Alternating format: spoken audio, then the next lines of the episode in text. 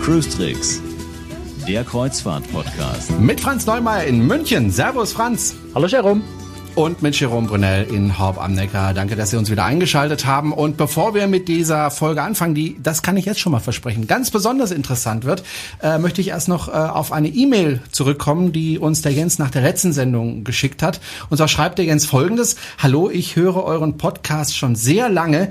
Man hat ja immer eine gewisse Geiz ist geil Mentalität und möchte auch für sehr gern genutzte Services nichts bezahlen. Da schließe ich mich natürlich nicht aus und habe euren Podcast bisher ohne zu spenden genutzt. Ähm, nach dem gestrigen Podcast habe ich nun aber das Bedürfnis zu spenden. Eure Einleitung und das eindeutige Bekenntnis ging weit über das heraus, was ich von den Machern eines solchen eigentlich total unpolitischen Podcasts erwarte. Vielen Dank und macht weiter so. Dankeschön. Und zwar hat er eine recht große Spende uns gemacht und dann haben wir uns überlegt, also er hat ja gespendet, weil wir da äh, über die Flüchtlinge gesprochen haben äh, beim letzten Mal. Und äh, wir haben uns gedacht, äh, wenn er uns so viel Geld spendet, dann wollen wir das eigentlich weiterreichen an die Flüchtlinge beziehungsweise diejenigen, die die Flüchtlinge helfen. Und Franz, wir haben uns beide überlegt, was wäre da am günstigsten oder was wäre da am besten. Und äh, wir sind da aufmerksam geworden auf die Sea-Watch. Das ist eine Initiative von Privaten hier in Deutschland. Die haben äh, ein Schiff gekauft, ich glaube so um die sechs Meter lang und kreuzen vor allem vor der libyschen Küste um dort ähm, Flüchtlinge zu entdecken, die auf Schlauchbooten unterwegs sind, ähm, die meistens schon gar nicht mehr funktionieren.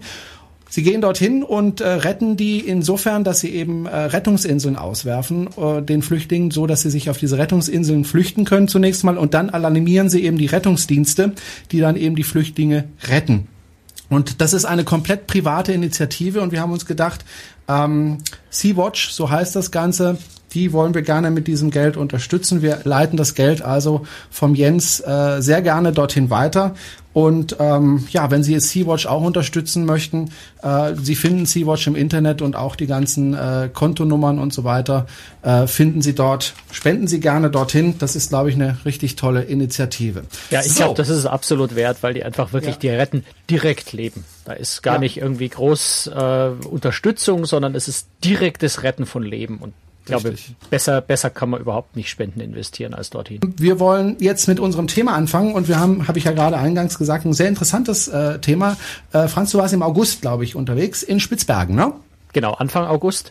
Äh, und genau genommen noch nicht mal Spitzbergen, sondern in Svalbard. Das ist immer, ähm, Deutschland spricht, man gerne über Spitzbergen. Svalbard ist das ganze Inselarchipel dort, äh, im, ganz weit im Norden, Norden, nördlich von Norwegen, ähm, so um den äh, 80. Breitengrad in der Größenordnung. Ähm, also Spitzbergen ist die Hauptinsel, die große, um die wir auch tatsächlich einmal außen rum gefahren sind mit der Bremen. Ähm, aber das ganze Inselarchipel dort heißt Svalbard. Hm.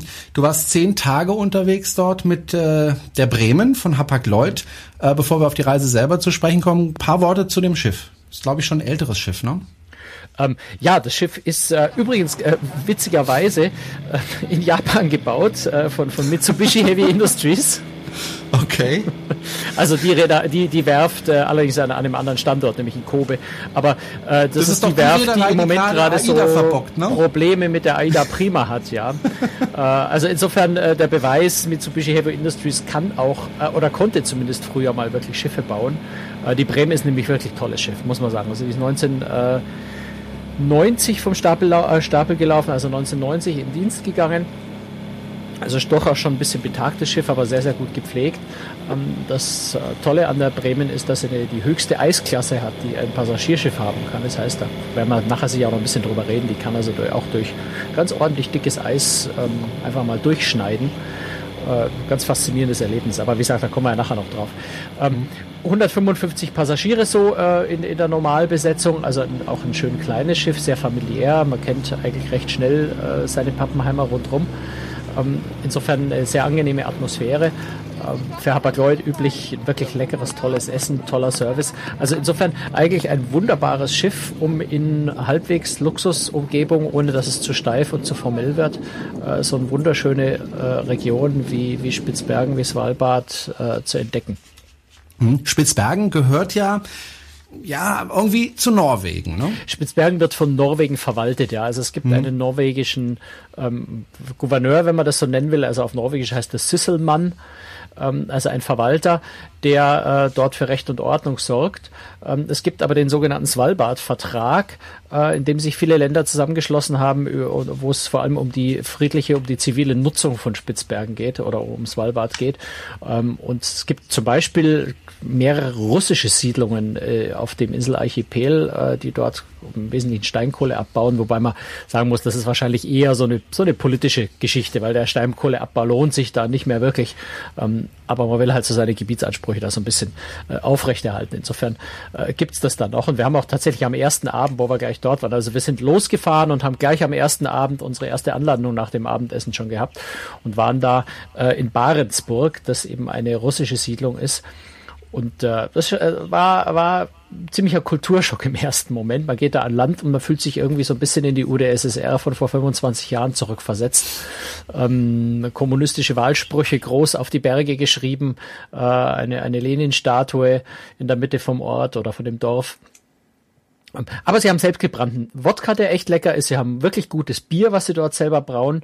Und insofern machen sie sich dann damit auch wiederum bei den Norwegern im benachbarten Longyearbyen äh, recht beliebt, weil in Norwegen ist das Bier ja recht teuer. Die fahren dann gerne vor allem im Winter mal mit den Schneemobilen über den Gletscher nach Barentsburg rüber, die paar Meilen, äh, um dort ihr Bier und ihren Schnaps zu kaufen und angeheitert dann wieder zurück. Ja. Ähm, das Klima dort, du warst im August dort unterwegs. Äh, ich nehme mal an, das war trotzdem kein Wetter, wo man sich in den Pool legt, oder doch? Naja, in den beheizten Pool kann man sich schon legen. Auf der Bremen, der ist äh, irgendwo so 25, 28 Grad warm, also das kann man schon aushalten. Und der, der Poolbereich ist da auch schön geschützt auf dem Schiff. Also das kann man tun, wenn man das will. Ich bin da nicht so der große Freund, aber ich gehe auch, auch im Sommer selten in den Pool.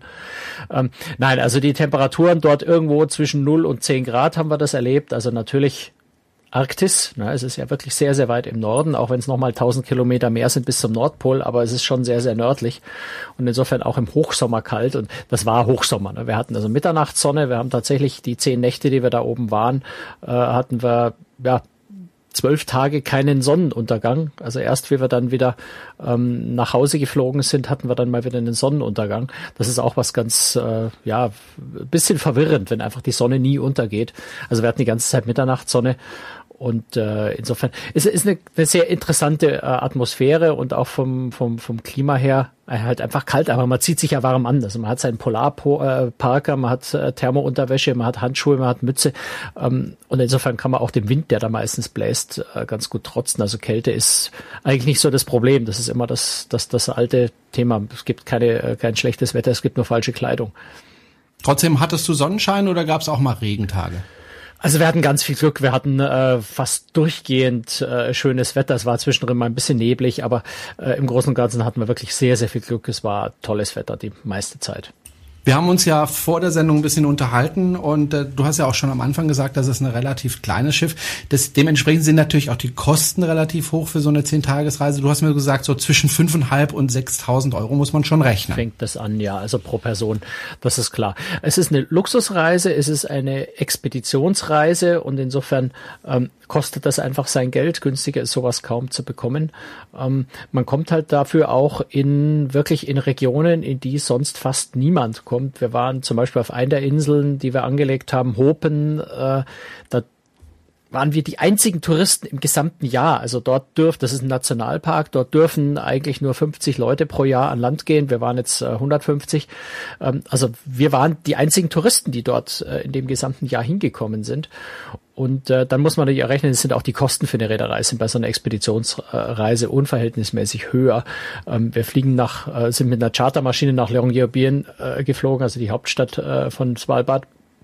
Und ähm, sind dann zurück nach Tromsø gefahren, um, um wenigstens dort so ein bisschen Proviant und, und Treibstoff aufzunehmen. Aber insgesamt ist natürlich schon mal die Versorgung von unserem Schiff sehr teuer. Und dann ist auch der Treibstoffverbrauch ungemein hoch. Wir sind lange Zeit durchs Eis gefahren, wo, wo das Schiff nur sehr langsam fahren kann, aber sehr viel Treibstoff verbraucht. Ähm, man weiß nie so genau, schafft man zum Beispiel die Umrundung, die wir vorhatten. Also die Bremen hat in dem Jahr mehrere Reisen äh, geplant gehabt um Spitzbergen rum, weil dieses Jahr aber sehr, sehr viel Eis äh, noch auch im Sommer noch da war, hat sie tatsächlich die Umrundung nur genau ein einziges Mal geschafft, nämlich bei unserer Reise und musste ansonsten umdrehen und einen entsprechend längeren Rückweg nochmal wieder in Kauf nehmen. Also das sind auch die Kosten kalkulatorisch für die Reedereien deutlich höher und deswegen sind Expeditionsreisen einfach doch deutlich teurer als eine Wald- und Wiesenkreuzfahrt im Mittelmeer.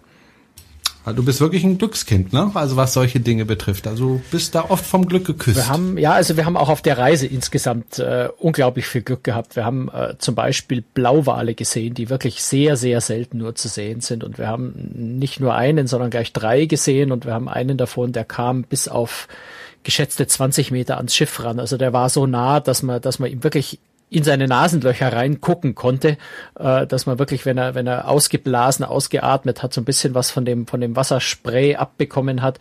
Ähm, also da, das ist so ein Beispiel. Wir haben wirklich unglaubliches Glück gehabt auf der ganzen Reise. Ähm, das, ja, ich hoffe, dass mir dieses Glück treu bleibt. Ich war ja, vielleicht kann man das jetzt auch schon mal verraten. In der nächsten Sendung werden wir über noch eine Arktisreise reden. Ich komme gerade aus Grönland zurück. Ähm, auch dort hatten wir ungemein Glück äh, mit, mit Wetter und ganz vielen anderen Dingen. Also ich, ich hoffe, mir bleibt dieses Glück so treu. Ähm, und, und ich werde weiterhin solche Reisen äh, nicht nur genießen können, sondern auch noch mit, mit allen, mit allen Highlights, die möglich sind bei schönem Wetter. Hm.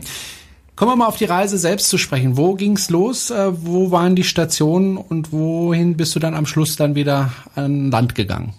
Ja, also wir sind äh, gestartet von Longyearbyen aus. Dort sind wir mit dem Charterflieger hingeflogen. Longyearbyen ist die Hauptstadt von Svalbard, äh, vor allem eine Universitätsstadt, äh, wo ungefähr 500 Studenten äh, regelmäßig auch äh, studieren. Da geht's natürlich vor allem um Arktisforschung und solche Dinge. Da werden auch äh, Expeditionsleiter ausgebildet, solche Dinge.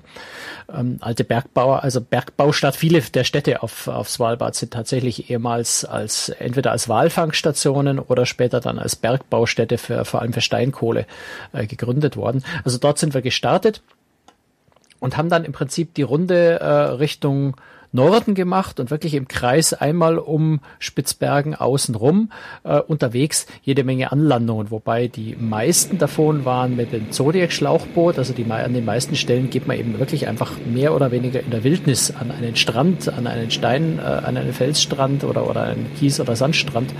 Ähm, an den allerwenigsten Stellen gibt es tatsächlich sowas wie einen Anleger. Also wir waren, habe ich schon erwähnt, diese russische, russische, Siedlung Barentsburg, dort gibt es einen Anleger auch in Ny-Alesund, die zweitgrößte Stadt von Svalbard, äh, die historisch ganz spannend ist, äh, weil dort die, ähm, also unter anderem eine, eine äh, Luftschiffeexpedition von Roald Amundsen und, und äh, Umberto Nobile gestartet ist. Ähm, also da gibt's auch nochmal einen Anleger. Aber ansonsten waren wir eigentlich immer mit, mit Zodiac-Anlandungen unterwegs. Und je nach Wetterlage kann sich das dann nochmal verändern, wo man da anlandet. Manchmal ist einfach an einer Stelle zu viel Eis oder es ist zu viel Wind, es gibt zu viel Seegang, äh, zu viel Wellen, dann kann man an der Stelle nicht anlanden, dann geht man woanders hin. Insofern ist bei so einer Expeditionsreise auch immer so ein bisschen ähm, ja, dieser, dieser, dieser ganz knallharte Fahrplan äh, von, von 14 bis 17 Uhr Civitavecchia und am nächsten Tag dann von, von 8 Uhr bis 15 Uhr Barcelona. Also das ist da eher nicht so, sondern ist so ein bisschen auf Zuruf. Gibt schon natürlich einen Plan, der sich aber teilweise einfach ändert. Zum Beispiel haben wir äh, an, an einer Stelle haben wir ja, Eisbären am Ufer gesehen. Es war eine Eisbärenmutter mit ihrem, mit ihrem Kleinen, die wir natürlich dann beobachten wollten und lange anschauen wollten. Das heißt, das Schiff lag dann eine Stunde ähm, an einer Stelle äh, vor der Küste, wo wir einfach nur mit Fernglas, mit Kameras die Bären beobachtet haben. Ähm, dann ist der Zeitplan einfach ein bisschen durcheinander gekommen. An dem Abend wäre dann, äh, oder anders, nach der Bärenbesichtigung anschauen, hätten wir dann eigentlich erstmal noch zu einem Gletscher fahren sollen. Dann wäre ähm, ein, ein, ein, ein Picknick äh, an dem, am Ufer, ein Barbecue gewesen an einem Ufer, äh, wo Hapag-Lloyd auch ein kleines, ähm, naja, Hotel ist übertrieben, also ein, ein Container, eine Schutzhütte betreut. Ähm, weil wir jetzt aber zu viel Zeit verloren haben mit den Eisbären, äh, sind wir dann nicht äh, zu dem Gletscher gefahren, sondern haben erst unser Barbecue gemacht, äh, sind dann im Anschluss zu dem Gletscher gefahren, haben den dann eher ähm, bei, ja, bei Dunkelheit nicht, aber also in, in der Dämmerung angeschaut. Also da kann sich dann einfach auch an den Reihenfolgen immer wieder mal was verändern. Ähm, aber das macht auch so eine äh, Expeditionsreise eigentlich aus, dass man auch so ein bisschen Überraschungen drin hat und Besonderheiten hat. Und eben auch die Zeit da ist. Wenn der Blauwal auftaucht, direkt neben dem Schiff, dann beschließt der Kapitän, wir halten an dieser Stelle sofort an und fahren hier nicht weiter, bevor der Blauwal nicht wieder abtaucht. Und dann steht man da halt vielleicht einfach mal ein, zwei Stunden und beobachtet das, äh, das tolle Schauspiel. Das ist eigentlich auch so der ganz besondere Reiz an so einer Kreuzfahrt. Dann war zum Beispiel auch völlig unklar, ob wir die Umrundung tatsächlich schaffen, weil tatsächlich in der Hinlopenstraße, das ist so eine Engstelle ähm, im östlich, nordöstlich äh, von äh, Spitzbergen zu den Nachbarinseln, ähm, sehr, sehr viel Eis drin war. Also die Eiskarten der Tage zuvor sahen da gar nicht gut aus. Und äh, auch zwei andere Schiffe, die in der Region unterwegs waren, hatten es versucht durchzukommen und sind unverrichteter Dinge zurückgekommen und äh, konnten es also nicht schaffen, diese Durchfahrt. Insofern war da auch ganz unklar, schaffen wir es, schaffen wir es nicht. Und wir sind dann eben äh, hingefahren, auch um zu schauen, wie sich die Eislage möglicherweise verändert hat. Und für uns hat es gereicht, wobei die Bremen sich natürlich auch mit ihrem äh, eisverstärkten Rumpf ganz gut durch Eis durchkämpfen kann, wo vielleicht ein Schiff, was mit einer deutlich niedrigeren Eisklasse unterwegs ist, ähm, dann abdrehen muss, weil es einfach ja nicht direkt durch Eisschollen durchfahren kann, weil das Schiff unter Umständen Schaden nehmen würde. Also das sind so die, die Unwägbarkeiten natürlich auch äh, bei so einer Expedition, die für mein Gefühl aber eigentlich die Hälfte des Spaßes ausmachen. Du sagst, es hat dir eher Spaß gemacht. Äh, mir macht das ein kleines bisschen Angst, äh, solche Unwägbarkeiten, weil wenn was passiert, dann ist ja Hilfe nicht unbedingt gerade um die Ecke zu finden. Naja, genau genommen doch. Also dort ist äh, gerade Sp äh, Spitzbergen, Svalbard, äh, ist, sind zum einen natürlich äh, einige andere Schiffe auch noch unterwegs. Ähm, es ist dort auch äh, kommerzielle Schifffahrt zum Teil unterwegs. Es ist ja auch der Gouverneur äh, von äh, Svalbard, hat einen, einen großen äh, bin mir nicht sicher, ob das ein Eisbrecher ist. Er sah eigentlich aus wie ein Eisbrecher. Also ein großes Schiff, mit dem er zur Hilfe kommen kann. Und die, die Entfernungen sind dort jetzt nicht so riesengroß. Also das zum einen wäre Hilfe in der Nähe, äh, zum anderen äh, ist die Bremen ja, wie gesagt, mit seiner Almira Eisverstärkung sehr, sehr gut ausgerüstet. Und insofern ist da eigentlich, besteht da eigentlich wenig Gefahr. Ähm, aber ich habe mich mit dem Kapitän, äh, nämlich mit dem Jörn Gottschalk, ja auch zu dem Thema genau äh, relativ ausführlich unterhalten und habe da äh, hab ein Interview mit ihm geführt und ihn einfach auch mal gefragt, äh, wie weit man denn mit der Bremen ka äh, gehen kann. Also was, was das Schiff aushält und wo die Grenzen sind.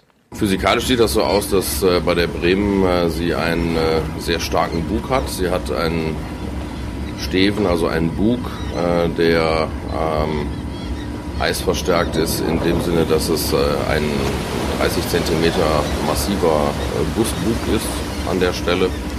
Deswegen kann man mit der Bremen ganz hervorragend dem halt auch einfach mal fest davor eine Scholle vorfahren.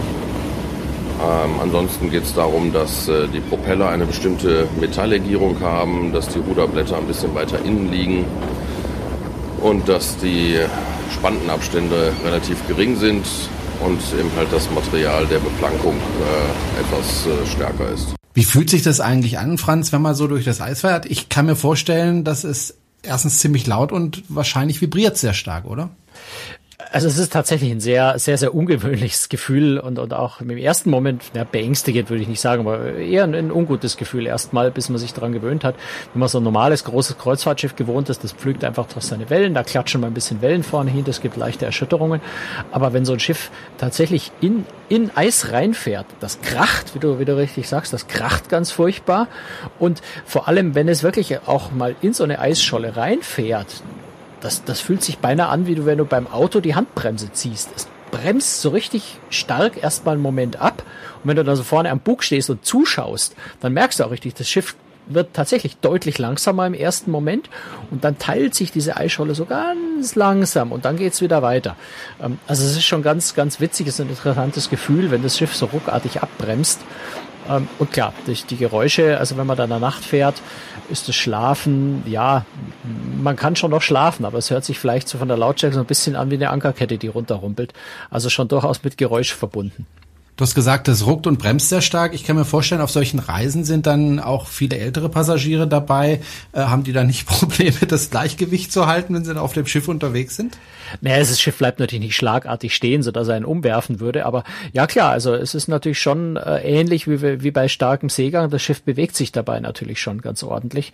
Und insofern, ähm, aber das weiß ich natürlich vorher. Ne? Der Kapitän sagt ja auch Bescheid und, und ich weiß, dass das auf mich zukommen kann. Und es gilt halt da tendenziell immer die Regel eine Hand fürs Schiff, also festhalten.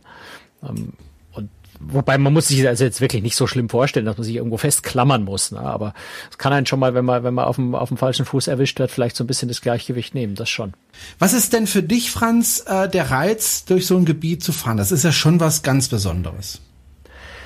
Also was mich tatsächlich, und, da kombiniere ich jetzt vielleicht auch so ein bisschen, was ich auch in Grönland gerade schon noch erlebt habe, ähm, ich, ich begeistere mich immer mehr für diese arktischen Fahrtgebiete, weil du, weil du so mit so unberührter Natur zu tun hast. Also ganz weit weg von unserer Zivilisation, ganz weit weg von Häusern, Straßen, Flugzeugen.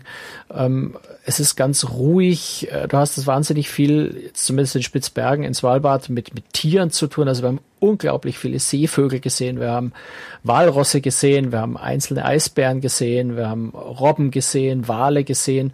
Ähm, diese, diese ganze bizarre, bizarre Fels- äh, und, und Berglandschaft dort, Gletscher. Äh, das ist einfach so, so unberührte, wunderschöne Natur. Auch dieses Sonnen, naja, Auf- und Untergänge jetzt nicht bei, bei, ähm, bei, bei Mitternachtssonne, aber schon so dieses, dieses Zwielicht, das so ein bisschen in, in der Nacht herrscht. Also ein ganz herrliches, warmes Licht, das ich so einfach von nirgendwo sonst kenne. Und das fühlt sich unheimlich toll an. Das ist einfach ein, ein irrsinniges Landschaftserlebnis. Und das fasziniert mich ganz enorm da. Also das finde ich, finde ich was ganz was Besonderes, was man einfach in unserem Breitengraden so überhaupt nicht sehen kann in der Form. Hm. Ich kann mir vorstellen, nicht nur du bist fasziniert, sondern auch der Kapitän selber, oder? Äh, ja, natürlich. Also wer, wer Kapitän auf Expeditionsschiffen ist, der muss sich dafür begeistern und der begeistert sich auch tatsächlich dafür. Eben weil es auch für einen Kapitän was Besonderes in so einem Fahrgebiet zu, äh, zu fahren. Und äh, auch dazu habe ich Jörn Gottschalk natürlich nochmal um seine persönliche Meinung gefragt. Was ich sehr mag, ähm, um es vielleicht um auf einen kleinen Nenner zu bringen, ist irgendwie, ich liebe sehr Norwegen-Fjordreisen. Die finde ich sehr schön. Die sind zwar für einen Nautiker bzw. Kapitän durchaus anstrengend, aber ich finde es äh, sehr reizvoll, durch diese Gegend zu fahren. Abgesehen natürlich von den Gebieten, wo ich ja jetzt auch wieder hin wollte, nämlich in die polaren Gebiete. Du hast es ja vorhin schon gesagt, du fährst äh, mit diesem Schiff und anders als jetzt bei normalen Reisen fährst du nicht in Häfen rein und gehst dann ganz normal von Bord, sondern man ist eben viel mit dem Zodiac-Schlauchboot äh, unterwegs. Äh, es gibt ein besonderes Schlauchboot auf der Bremen, nämlich ein äh, Zodiac-Schlauchboot, das mit Elektroantrieb fährt. So was habe ich ja noch nie gehört. Ja, das ist auch tatsächlich in der Testphase bei Hapag-Lloyd-Kreuzfahrten. Ähm, der einer der wirklichen, also zwei Vorteile. Der eine Vorteil ist natürlich ein ganz offensichtlicher äh, Umweltschutz. Es wird kein, äh, kein Benzin verbrannt, entsprechend entstehen keine Abgase, sondern es arbeitet eben mit Strom, wobei natürlich muss der Strom wieder geladen werden, äh, die, die Batterie wiederum geladen werden mit Strom, der auf dem Schiff mit, mit, mit Treibstoff erzeugt wird. Ähm, aber in dem Moment, wo, die, wo das so die Excelba fährt, äh, hat es keine Abgase und vor allem ist es wesentlich leiser. Und das ist gerade so beispielsweise, wie wir in, in, an dem Ort Smerenburg äh, die äh, eine kleine Walrosskolonie gesehen haben, kann das dort durchaus ein großer Vorteil sein, weil die Tiere einfach relativ schreckhaft erstmal sind. Die reagieren auf laute Geräusche und, und gehen dann vielleicht vom Ufer weg ins Wasser, wo man sie nicht mehr so schön beobachten kann. Insofern kann es durchaus auch wirklich touristisch einen Vorteil haben, wenn die, wenn so ein Zodiac deutlich leiser fährt, weil es einfach die Tiere, äh, die man beobachten äh, möchte, nicht so verschreckt. Ähm, und insofern testet Tabak-Kreuzfahrten tatsächlich äh, diese Elektro-Zodiacs, um, um vielleicht im Idealfall irgendwann mal tatsächlich komplett darauf umzustellen. Ähm, wie sich das damit genau verhält, habe ich äh, Kapitän Gottschalk auch nochmal gefragt. Spitzbergen ist ja auch äh, insofern interessant, äh, geografisch beziehungsweise geologisch. Äh, da kann man ja unheimlich viel entdecken. Also das wirklich fasziniert. Und ich muss also jetzt ehrlich zugeben, ich bin jetzt nicht der Mensch, der sich unglaublich für Steine und für Geologie interessiert und auch Plattentektonik. Ich habe studiert, beziehungsweise Geografie. Ja, immerhin. Aber auch sowas wie Plattentektonik, ne, das lernt man in Erdkunde irgendwann in der Schule mal und, und findet es ganz faszinierend. Aber es ist jetzt nichts, wo ich mich eigentlich ständig damit beschäftigen möchte und wo es mein erstes Interesse ist. Aber in, in Svalbard kann man wirklich äh, gerade das Thema Plattentektonik, ähm, Verschiebung von Kontinenten, auch die Entwicklung eigentlich der gesamten Erdkruste kann man dort wirklich live in echt sehen. Man kann das beinahe anfassen. Also man sieht wirklich, wo wie Berge entstehen, wie Platten auseinanderdriften oder aufeinanderstoßen, was das für Auswirkungen hat. Man sieht es an den Bergen dort. Ähm, und da, wenn man ein gutes Expeditionsteam hat, wie wir in dem Fall ja auch hatten, die wirklich sehr, sehr gute Lektoren hatten, die dieses Thema einem sehr gut nahegebracht haben, ist es ganz faszinierend, das einfach wirklich vor Ort zu sehen, wenn man vor Ort unterschiedlich, unterschiedlich alte äh, Gesteinsschichten sieht und, und äh, lernt, wie die entstanden sind, wann die entstanden sind, wie die im Verhältnis zueinander stehen. Äh, es ist unglaublich schwierig, das so einfach nur in Worte zu fassen, aber dort kann man das Thema wirklich einfach hautnah sehen und das hat mich sehr, sehr fasziniert. Ich werde jetzt sicher auch nicht anfangen, Geologiebücher zu lesen, äh, aber vor Ort das zu sehen und zu erleben, war unglaublich faszinierend. Das hat mir sehr, sehr viel Spaß gemacht. Nein, ich stelle jetzt nicht die Frage, warum äh, ob in Spitzbergen die Berge spitz sind. Ähm, ich stelle Naja, daher kommt der Name tatsächlich, aber es sind längst nicht, jetzt? es sind längst, naja, das ist klar, das ist der Ursprung äh, der, der Name äh, für, für den Namen, aber es sind tatsächlich natürlich längst nicht alle Berge dort spitz, eben weil äh, es unterschiedliche äh, Entstehungsgeschichten dort auch gibt und viele Berge sind auch einfach flach, nämlich weil sie von Gletschern glatt geschliffen wurden äh, über die Jahrzehntausende und Jahrhunderttausende. Ähm, aber der Name Spitzbergen kommt tatsächlich daher, dass bei der ersten Sichtung damals wohl einfach ein paar spitze Berge in, in, ins Sichtfeld gerückt sind von den Leuten, die das entdeckt haben. Aber nicht nur geologisch ist es interessant, sondern auch geschichtlich. Ähm, ich erinnere mich da an die Luftschiffexpedition von Roald ähm, Amundsen. Ähm, warst du da auch äh, an diesen Orten? Ja, also wir haben, waren tatsächlich, das ist Ny-Ålesund, ich versuche das mal norwegisch auszusprechen, Ny-Ålesund, ähm, der Ort, in, wo, wo ich heute... Ich dir sofort ab. ich habe mir auch echt viel Mühe gegeben, so ein bisschen norwegische Aussprache zu lernen. Ähm, so ich jetzt in Grönland versucht habe, isländisch äh, zu sprechen, äh, zumindest diese Namen, Straßennamen, sowas dort auszusprechen, was echt nochmal noch mal eine Nummer härter ist. Also isländisch ist echt... Ähm, beeindruckend schwere Sprache zu, zu sprechen. Versuch mal Chinesisch aber, zu lernen, dann sprechen bleiben wir, wir bleib, bleiben wir mal, bleiben wir mal in Svalbard zuerst. Ähm, also in New Orleans äh, sind heutzutage sehr viele Forschungsstationen, übrigens auch eine chinesische, auch eine deutsche Forschungsstation vom, äh, vom Wegener Institut. Dort ist vor allem aber auch dieser ähm, Stahlmast, äh, an dem dieses Luftschiff von Roald Amundsen und, und Umberto Nobile ähm, damals befestigt war, bevor es äh, zum Nordpol, zu seiner Nordpolexpedition äh, gestartet ist. Also eine ganz, ganz berühmte Nordpolexpedition. Und äh, ja, man kann das ja, anschauen. Ne? Dort ist eine Roald Amundsen Statue, äh, die man anschauen kann. Ich glaube, eine von, von fünf insgesamt weltweit. Ähm, ich glaube, bei den Passagieren waren zwei oder drei dabei, die tatsächlich vier von diesen fünf Statuen schon gesehen haben. Und die stehen alle an so völlig abgelegenen Orten, irgendwo in der Antarktis oder in der Arktis. Also dort kann man so ein bisschen Geschichte wieder lebendig werden lassen, insbesondere natürlich auch, wenn man einen guten Guide dabei hat, der einem dann einfach auch Fotos von damals äh, zeigt, die ganzen Geschichten zu diesen Expeditionen zeigt. Aber es ist ganz spannend, an solchen historischen Orten einfach mal zu stehen, auch wenn heute natürlich außer dem Stahlmasten nicht mehr so viel tatsächlich zu sehen ist davon. Du hast vorhin äh, schon angesprochen, diese äh, Walfangstationen, sind die noch in Betrieb? Also werden da noch Wale gefangen? Wenn ich so mich äh, zurückerinnere an die Nachrichten der nicht. vergangenen Monate, ich glaube ja, ne? Äh, Norwegen nein, wehrt nein, sich nein. ja gegen äh, diese Walfangverbote, oder? Also Wal, Walfang, Walfang findet da definitiv keiner mehr statt. Das hat auch schon, okay. Umso besser. Äh, im, äh, das hat auch schon Ende des 19. Jahrhunderts dort aufgehört. Mhm. Äh, Spitzbergen oder, oder Svalbard war so einer der ersten Orte, wo man Walfang in der Arktis angefangen hat, weil es noch relativ nah am, am bekannten Festland äh, liegt, also relativ gut erreichbar war. Das heißt, dort hat man die Wale als erstes äh, so lange bejagt, bis keine mehr da waren oder so wenige da waren, dass sich der Walfang nicht mehr gelohnt hat und dann ist man weitergezogen, zum Beispiel Richtung Grönland oder eben auch in die, in die offene See raus. Also Walfang ist dort relativ bald dann auch schon wieder eingestellt werden äh, geworden, einfach weil es keine oder kaum mehr Wale gab und sich der Aufwand da nicht mehr gelohnt hat. Aber man sieht an vielen Orten kann man tatsächlich noch alte Walfangstationen, die, die Reste, also das sind ja kaum mehr als Hütten eigentlich, äh, sehen. Ich habe vorhin schon Smeerenburg angesprochen, eine holländische Walfangstation, wo man noch so diese, diese ja, Schmelzöfen muss man es beinahe nennen, also wo wirklich äh, das Fett eben aus dem aus der Walhaut rausgeschmolzen wurde, kann man noch so ein bisschen Überreste davon sehen. Ähm, liegen auch tatsächlich noch Walknochen immer wieder mal rum, also auch Walknochen findet man äh, gelegentlich noch. Wir haben zum Beispiel einen Kieferknochen von wahrscheinlich von dem Buckelwal gefunden. Der ist halt gleich mal äh, so 30 Zentimeter höher als ich groß bin. Also ich habe dieses Ding dann einfach mal neben mich gestellt, schon, dass es ziemlich schwer ist, das überhaupt aufzuheben. Ähm, aber das überragt einen dann gleich mal und das ist dann nur der Kieferknochen von so einem Wal. Äh, insofern auch ganz faszinierend, sich einfach mal die Größenordnungen auch vorzustellen, wie groß diese Tiere tatsächlich sind. Und wenn man sich dann noch die Technik von damals vorstellt, die sind ja wirklich von Holzbooten aus mit, mit Harpunen äh, gefangen worden, kann man sich in etwa vorstellen, was das auch für, für, auch für die Walfänger, für gewaltige Strapazen und Risiken waren. Und es sind ja auch nicht gerade wenige Walfänger beim Walfang auch ums Leben gekommen. Also das ist anders als heute, äh, wenn, wenn die Japaner zu Forschungszwecken mit, mit, äh, mit Hightech auf Walejagd machen. Das war damals ja noch ein bisschen anders. Ändert nichts daran, dass es die Walfänger auch damals schon geschafft haben, in manchen Regionen die Wahl tatsächlich fast komplett auszurotten.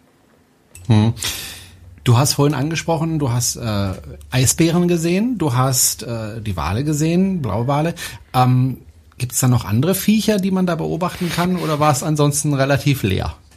Nein, es ist Aber ich würde da nicht gerne wohnen als Viech. Ach, die, die, die Tiere fühlen sich da offensichtlich ganz wohl. Also wir haben ganz viele Robben gesehen, äh, vor allem Bartenrobben, ähm, ähm, ähm, wie heißen die anderen? Ähm, habe ich jetzt vergessen. Also noch eine andere Wahl, äh, Wahl eine andere Robben, äh, Robbenart, die, die auf den Eisschollen dort drin liegen. Ähm, wir haben Eisbären tatsächlich relativ wenige gesehen. Also wir haben genau an einer Stelle eine Eisbärenmutter mit ihrem Jungen relativ lang beobachtet, die am Strand entlang lief. Und wir haben dann später weiter oben in dem Berghang nochmal eine Eisbärin mit einer Mutter gesehen, die aber so weit weg war, dass es eigentlich mehr so zwei weiße Punkte waren, die man gerade noch als Eisbären erkennen konnte. Ähm, aber was wir natürlich vor allem auch gesehen haben, und, und das ist wirklich sehr, sehr faszinierend, sind die vielen Seevögel, die es dort gibt. Äh, zum einen Lummen, ähm, die wir also wirklich Tausende gesehen haben an einer Stelle in dem Alkefjellet, einem, einem so einem riesengroßen Vogelfelsen, wo die in, den, in der Felswand nisten. Und äh, Lummen sind, sind Vögel, die unglaublich faszinierend zu beobachten sind, weil es eigentlich mehr so Tauchvögel sind. Äh, die können sehr gut fliegen, die können noch besser tauchen. Ähm, aber das dazwischen kriegen sie nicht so richtig hin. Also das Starten und das Landen auf dem Wasser, das ist äh, wirklich eine Slapstick-Nummer. Die fliegen dann wirklich an und versuchen dann so ein bisschen abzubremsen, lassen sich dann ins Wasser plumpsen und purzeln dann da vor sich hin. Also das ist allein schon zu beobachten, ist das einfach äh, ein, eine, eine, eine Comedy-Nummer für sich. und macht riesig Spaß.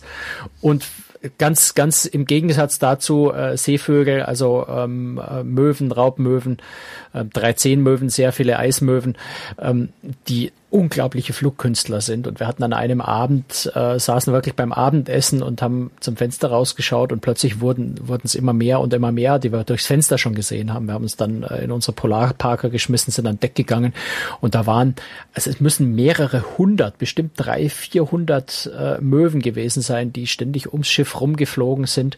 Die sind so nahe gekommen, dass sie manchen Passagieren beim Fotografieren tatsächlich mit dem Flügel schon leicht auf den Kopf geschlagen haben. Also man hätte die wirklich, also mit dem Arm Arm einfach hinlangen können, ganz nah dran. Äh, das war ein, ein unglaubliches Erlebnis. Äh, Vögel so, also Möwen, die ja doch sehr, sehr groß sind, da auch ähm, so ja Auge in Auge. Also die schauen dann auch zu einem rüber ganz neugierig und, und man schaut neugierig zurück und, und da ist gerade mal ein Meter Luftlinie vielleicht dazwischen.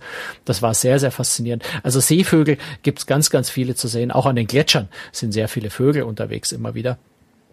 Und wir haben auch, wie wir durchs Eis gefahren sind, waren gerade so Eismöwen, auch die, die, die ganz weißen Elfenbeinmöwen, wunderschöne Tiere, ähm, die dann immer, wenn wir so Eisschollen ja umgekippt haben oder, oder zur Seite geschoben haben, kommen unten drunter kleine Fische raus und die holen die sich dann weg. Das heißt auch immer, wenn wir durchs Eis gefahren sind, war sehr, sehr viele Seevögel rundrum, äh, die, für die das natürlich willkommene Gelegenheit war, sehr einfach an Futter zu kommen.